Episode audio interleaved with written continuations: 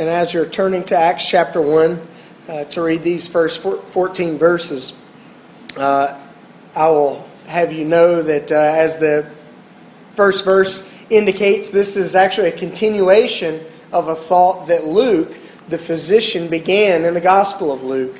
And so the book of Acts can actually, in some measure, be looked at as, as a uh, kind of an appendix to the, uh, to the gospel narrative that, uh, that Luke has provided for us as he continues writing to his beloved uh, Theophilus. Uh, Theophilus actually means lover of God as a name. Uh, he continues his account. Having told of the life of Christ, he is now going to tell of the life of Christ in the church, which is the body of Christ. And so that's, that's why you have him mentioning that name. That's why you have him mentioning his former account. He's referring back actually to the Gospel of Luke. In Luke chapter 1, beginning at verse 1 and reading those first 14 verses, we read from the word of our Lord The former account I made, O Theophilus, of all that Jesus began both to do and teach until the day in which he was taken up after he, through the Holy Spirit, had given commandments to the apostles whom he had chosen, to whom he had also presented himself alive after his suffering by many infallible proofs, being seen by them forty days and speaking of the things pertaining to the kingdom of God. And being assembled together with them, he commanded them not to depart from Jerusalem, but to wait for the promise of the Father which, he said, you have heard from me, for John truly baptized with water, but you shall be baptized with the Holy Spirit not many days from now. Therefore, when they had come together, he at, they asked him, saying, Lord, will you at this time restore the kingdom to Israel? And he said to them, It is not for you to know times or seasons which the Father has put in his own authority, but you shall receive power when the Holy Spirit has come upon you. And you shall be witnesses to me in Jerusalem and in all Judea and Samaria and to the end of the earth. Now, when he had spoken these things, while they watched, he was taken up, and a cloud received him out of their sight. And while they looked steadfastly toward heaven as he went up, behold, two men stood by them in white apparel, who also said, Men of Galilee, why do you stand gazing up into heaven? This same Jesus, who was taken up from you into heaven, will so come in like manner as you saw him go into heaven. Then they returned to Jerusalem from the mount called Olivet, which is near Jerusalem, about a Sabbath day journey. And when they had entered, they went up into the upper room where they were staying Peter, James, John, Andrew, Philip, and Thomas, Bartholomew, and Matthew James the son of Alphaeus, and Simon the Zealot, and also Judas the son of James. These all continued with one accord in prayer and supplication with the women, and Mary the mother of Jesus, and with his brothers. Let us pray. O God, the King of glory, you have exalted your only Son, Jesus Christ with great triumph to your kingdom in heaven. Do not leave us comfortless, but send us your Holy Spirit to strengthen us and exalt us to that place where our Savior Christ has gone on before us, who lives and reigns with you and the Holy Spirit, one God in glory everlasting. Amen.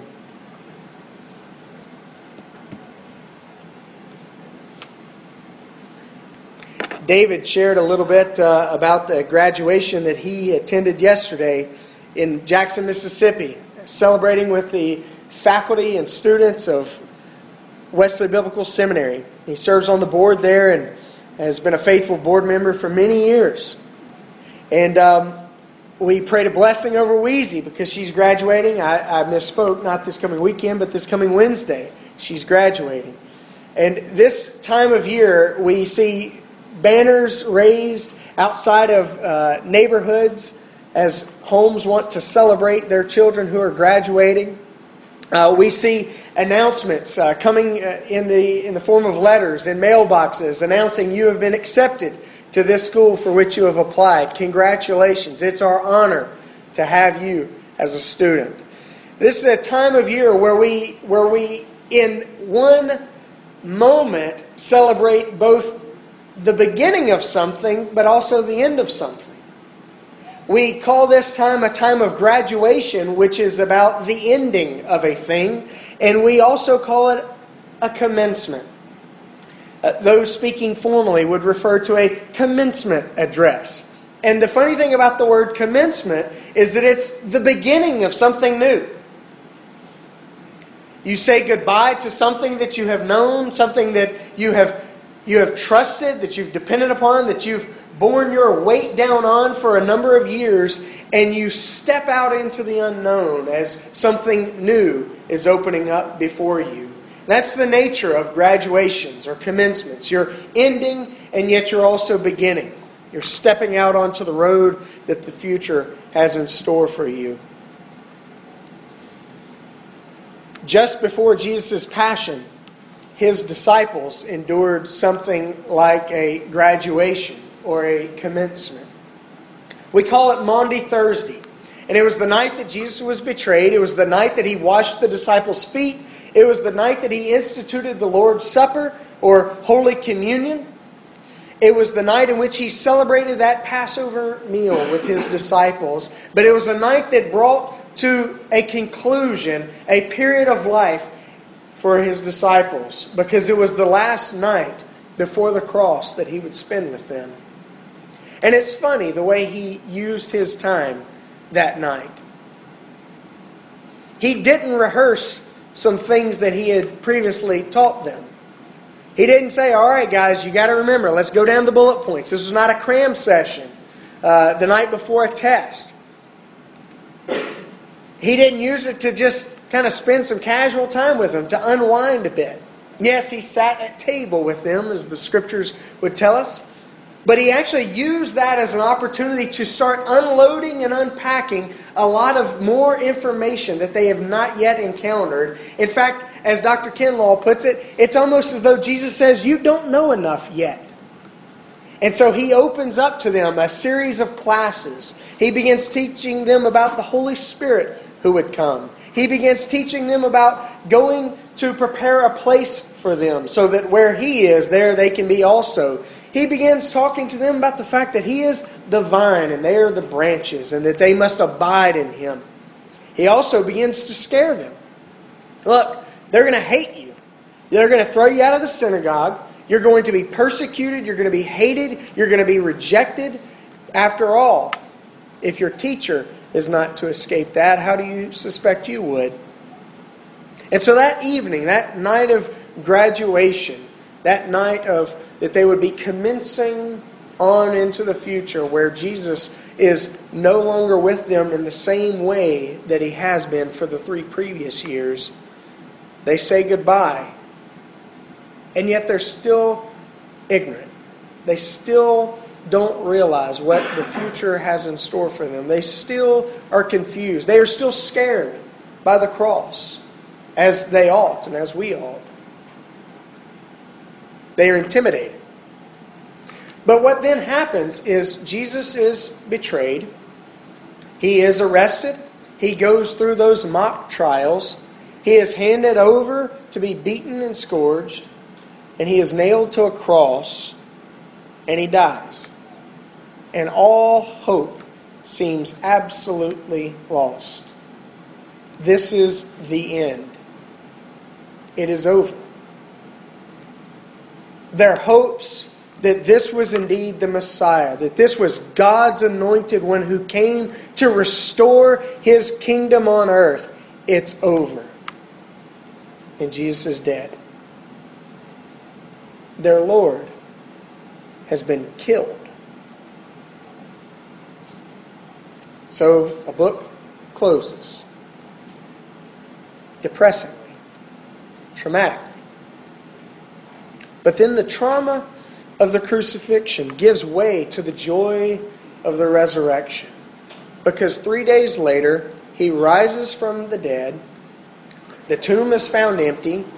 There are the claws that he was wrapped with. And the Lord is missing. But then they encounter him. They encounter him physically and tangibly. He tells them, Here, touch my wounds. He offers them food to eat. He himself consumes food. He walks upon the road. He talks. This is no ghost. This is a resurrected Lord. The scriptures then tell us there's a period of 40 days where Jesus is popping in, making these appearances. And as he's popping in, he's holding little lecture sessions, teaching them more and more before he is to go to be with his Father. And so these 40 days are passing. And it's almost as though the disciples are in that limbo that is the summer after graduation. Most of you have experienced that. You graduate high school and you, you, you really thought, all right, we've come to the end of something. Classes are over. Woohoo! We're done. And you feel like something is about to begin. You're stepping on into the future, but then what's this summer thing? My, I, I'm just hanging out cleaning pools or you know bussing tables, that sort of thing, and it's kind of a period of limbo because that which is beginning has not yet quite begun. We're, we're still waiting a bit the disciples are kind of enduring that. 40 days where, okay, we, we, we thought Christ was going back to be with his Father. We thought we were going to be alone, but he's still here. He's still showing up. He's still teaching us. We can still hear his voice. We can enjoy meals with him still. But then the ascension takes place.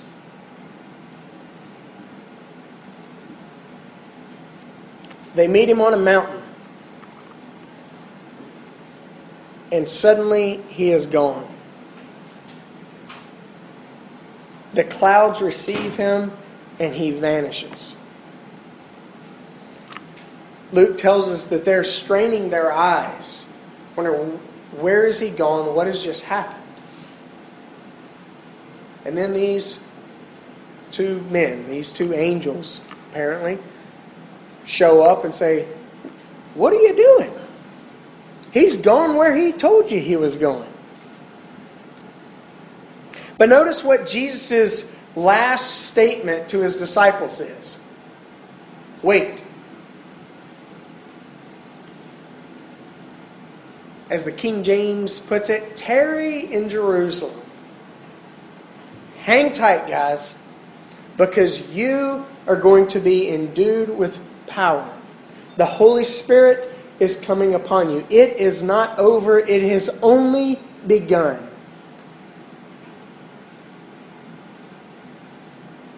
We think the gospel is about nothing but the cross. And I will say, the greatest image of the gospel is indeed the cross. Because the cross is not just about our Lord's death, though it is about that, but it is about the great love that God has for his people, that he would step into his creation and that he would endure a human life, that he would live a real, tangible human life, that he would die a torturous death, but that the grave would not hold him. God has come to redeem his people. But the gospel does not end with the cross the gospel writers wouldn't even have us believe that the gospel ends with the resurrection. Though Paul, in his letter, says the resurrection is the linchpin. Without a risen Lord, all hope is lost and our preaching is vain. Your faith is pointless and futile. You remain in your sins apart from the resurrection. But even still, Luke tells us and the other gospel writers tell us that there's more to the story than even the cross and the empty tomb. There is a Lord who has ascended to the Father's right hand, and he tells us there's more yet coming. He has gone higher up, and he has raised us with him, and yet he is sending his Spirit. See, the resurrection is important to the gospel because in the resurrection, we have kind of the incarnation coming full circle. God became man. The Son took on human flesh. He left the joys and bliss of heaven to come and to live a human life. And the one who was made incarnate to redeem us, he ascends to his Father's right hand. He returns to heaven as, the, as still the incarnate God. The one who still is clothed in human flesh, but it has been glorified. But also, the, the, the ascension matters not just because of the incarnation, but because of our redemption. What you have in the Son ascending back to the Father is you have redeemed humanity being raised up into heaven.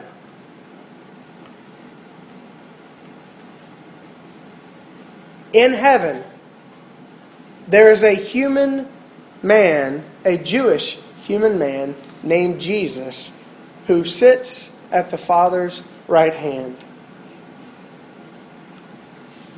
And our redemption has been secured.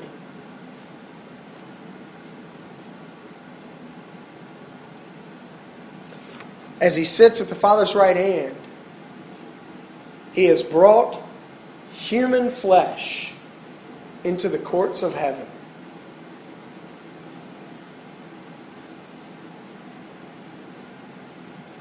And we have been redeemed.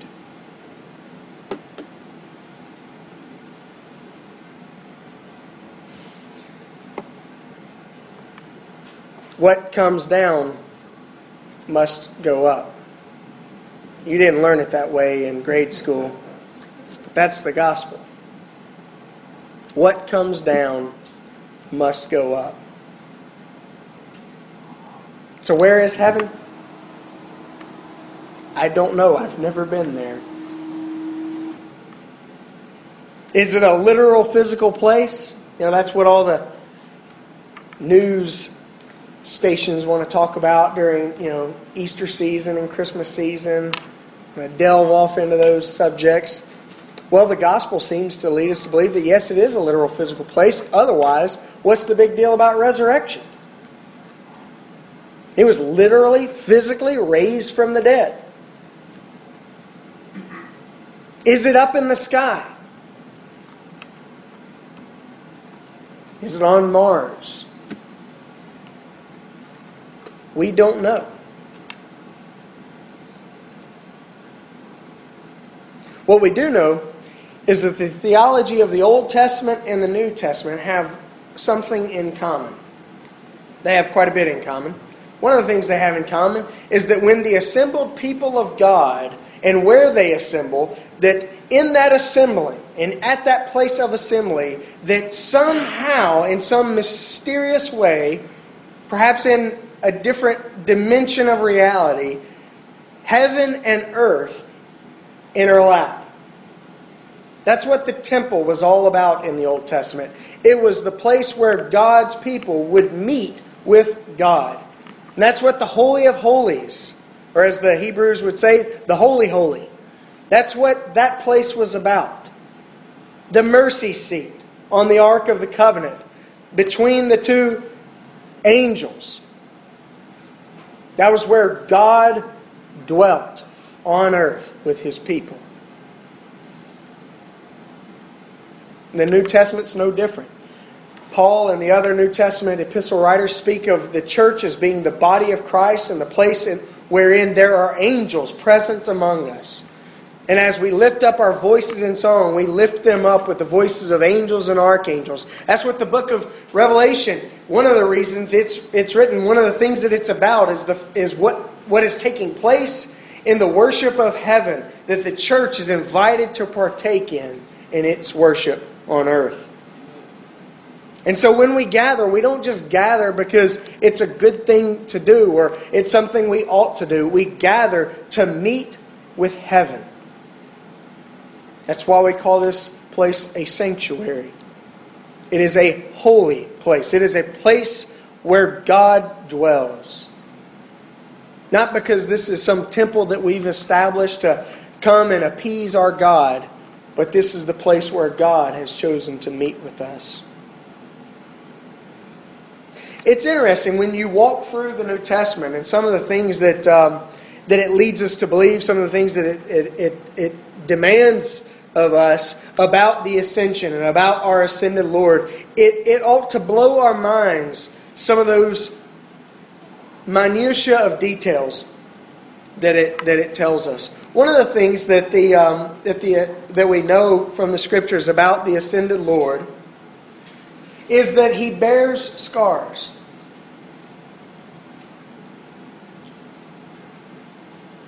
You remember doubting Thomas? We give him such a bad rap. What, what did the other ten uh, faithful disciples, what did their faith in the resurrected Lord do for them? They were still hiding out in the closet, afraid to leave. But one of the things that uh, Jesus tells Thomas after the resurrection is look at my hands. Here, put your fingers in the wounds of my side. That's after the resurrection. He still bears scars. Scars are important to us. They remind us. Topher is working on a little scar on his forehead reminding him that if you pitch a fit, don't run into doorways because you will split your head wide open. Emery's got a little scar in his eyebrow reminding him be careful, those tie tables at Belk, they are glass and you can't see them if you're even with them. Be careful. The scars that, that our ascended Lord bear remind us of the price of redemption. Redemption does not come cheap. We speak of it cheaply, but it does not come cheap. Only blood can save. So his scars are one of the chief signs of the resurrection. Luke says that he showed his disciples many infallible proofs. In other words, in other words, proofs that cannot lead us astray, proofs that we must, as Josh McDowell say, wrestle with and come up with an answer for. Question, what is it? Questions that demand a verdict or something like that. Uh, some of the books that Josh McDowell has written. Evidence that demands a verdict, I believe. Um, so he bears scars, reminders of the wounds of our redemption in the book of Acts, as Luke walks us through, um, and as you step on into the te- the um, the theology of the New Testament, you find that it's a lot of emphasis is placed upon this that Christ, our ascended Lord, the one who has won our redemption, the one who sits at the Father's right hand, that He has been given all authority and power. For the right hand is the place of power and authority. It is the place of honor. And the New Testament uh, goes at, at, to, to great lengths to, to remind us that our Lord sits at the Father's right hand. He has been given the place of honor and authority and power. The Hebrews writer in the New Testament tells us that he sits at the Father's right hand, ever making intercession for those who come to God through him. So, at that place of honor and at that place of authority, he intercedes for us. He prays for us. He cares for us. He bears us to his Father. I love um, uh, one of Charles Wesley's greatest hymns. Arise, my soul, arise. It's a, a, wonderful ascension hymn. Arise, my soul, arise. Shake off thy guilty fears. The bleeding sacrifice in my behalf appears. Before the throne, my surety stands. Before the throne, my surety stands. My name is written on his hands. He says, Five bleeding wounds he bears And those wounds cry out to the Father, Forgive them, Lord, forgive, they cry.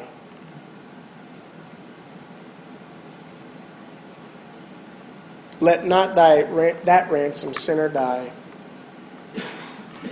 So he makes intercession. He sits at the Father's right hand, the place of authority and power, interceding for us, bearing us to his Father's throne. The New Testament also tells us that it is it is when Stephen is suffering that uh, Jesus stands. I, I'm given chills as I read through the account of Stephen's testimony and his persecution and his suffering and his eventual death, of the boldness that he has. And one of the things that he says is, as his eyes look up to heaven and as his persecutors are stopping their ears and are screaming so that they don't have to hear what he's saying. And as they raise up stones in their hands to kill him, he says, Behold, I see the Son of Man standing at the Father's right hand. Wow. What an image. The one who sits at the Father's right hand at the place of authority, the place of power, when he sees his followers suffering, at least in Stephen's case, he stands as if to honor him.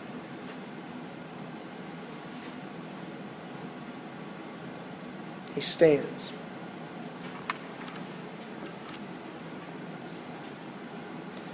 The ascended Lord giving me fits here. I think my battery's going out. The ascended Lord, He sends His Spirit to indwell our hearts.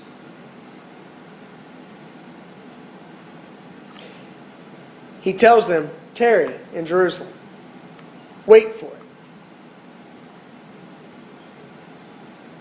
John baptized you with water, but I will baptize you with, your, with my spirit. Next Sunday, we celebrate as the church Pentecost, the day that God's Spirit was poured out upon all flesh, fulfilling the prophecy of Joel. As the church gathered in the upper room in prayer and in fasting, as they gathered and waited as their ascended Lord had commanded, they were waiting for the Holy Spirit who was to be poured out upon them so that they would be given power not power so that they could work awesome signs, but power so that they could, yes, as a wonderful sign of, of Christ's resurrection, so that they could live the victorious life in the world. Not so they could escape, but so that they could live. So he sends his Spirit to indwell our hearts through faith.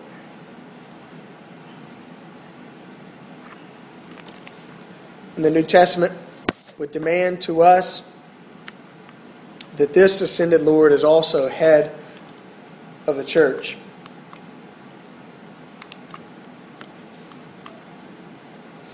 As head of the church, he is the one who has been given over his people to have authority, to be the leader, to be the one that sets the agenda. Not to be the loudest voice, but to be the one with the voice. He has placed his head over the church.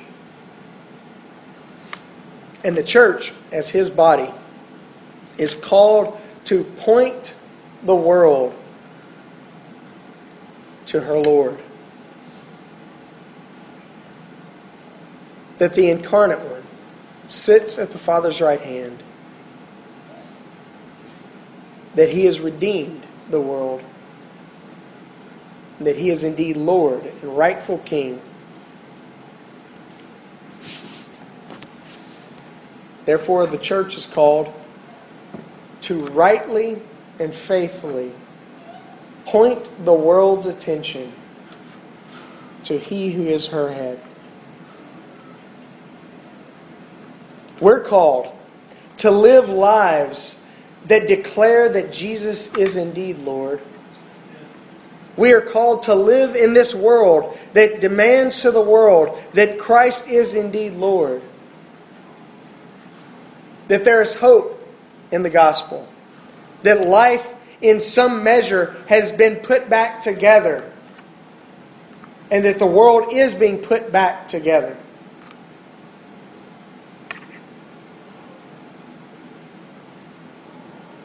And we do that not in word only, but in deed.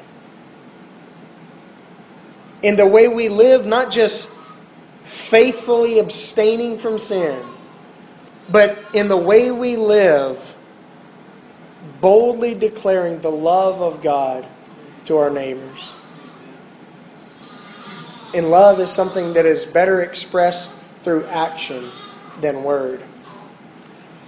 It is important to tell people Jesus is Lord. It is important to tell people that we love them. It is much more important to live as though Christ is Lord and to live as though we love people.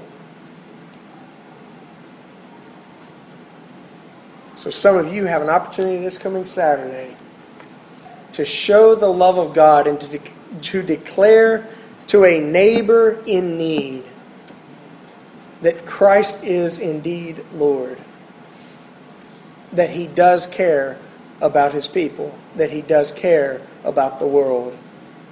He cares so much that he's even willing to send some of his servants to clean toilets, to scrub floors, and to clean up sticks and rake leaves.